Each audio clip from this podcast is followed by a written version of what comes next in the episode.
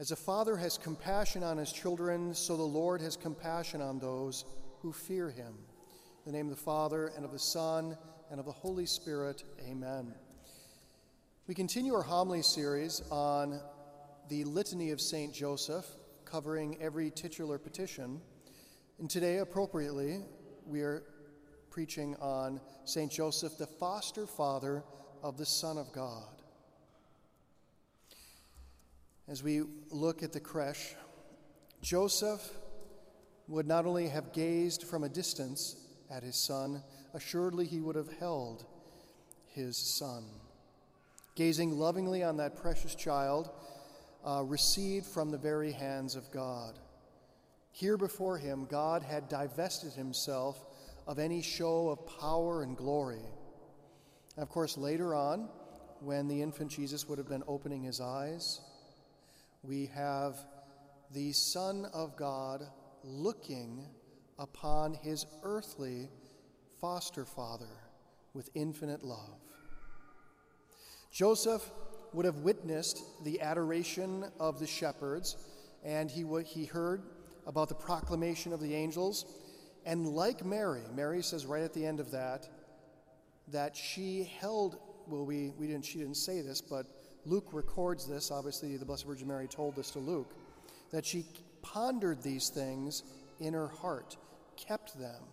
Joseph would have done the same because they were so close, they would have shared this remarkable sense of pondering deep within the heart all that was happening. Imagine the conversations between the Blessed Virgin Mary and Joseph about the meaning and purpose of their son. St. Augustine writes this about the wonders of God's miraculous uh, intervention, especially around salvation. Ask if this were merited, ask for its reason, for its justification, and see whether you will find any other reason but sheer grace. Now, grace still requires a response from us.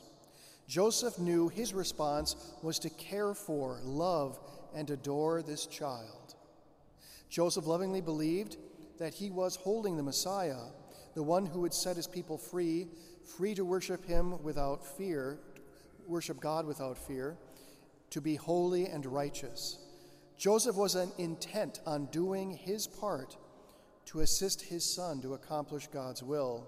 Just as important, if not more important, Joseph wondered and adored with Mary about this child. Now, I would like to cover just briefly the word foster. He was a foster father, not being the uh, natural father of, of Jesus. That word comes from the Old Norse to feed. Although food is necessary, to be a foster father involves, of course, more than just providing sustenance.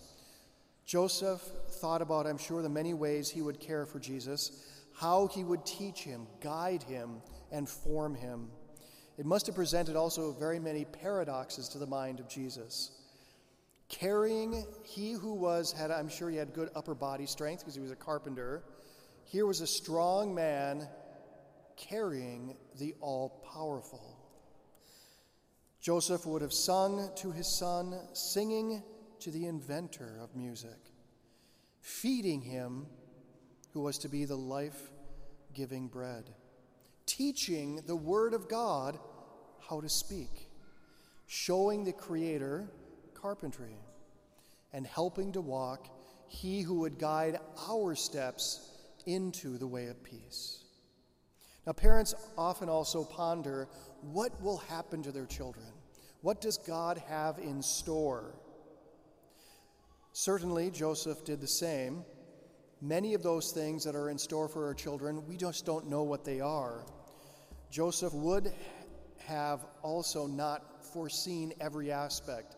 Despite his knowing this was the Messiah and the Son of God, the mystery was not fully revealed yet. And imagine the fact that he knew he was going to be teaching his son the same trade that he had. And yet, as he would in the future be asking Jesus, please go get some of this raw wood to, sh- you know, to form into boards or to make into other items. Joseph would not have known that the Heavenly Father would be asking Jesus to carry wood up the, uh, up the Mount of Calvary. Of course, Joseph knew he would be teaching his son to shape boards, etc. He would never have known that Jesus was going to be transforming an unjust killing in the ultimate act of justice and mercy. His own death would be offered up for our life. Joseph was undoubtedly aware of his own mortality, yet probably unaware that his son would destroy death forever. Yet all the while, in both that which was certain to him in faith and that which was not clear, Joseph loved and cared for the Christ entrusted to him. My brothers and sisters, this puts us in the position of asking ourselves some questions. Are we going to care for our Lord who is entrusted to us? Will we gaze will we gaze upon our Lord during the elevation with the same tender love and care as St. Joseph looked upon his son? The Almighty came to us in this world in the form of a defenseless child.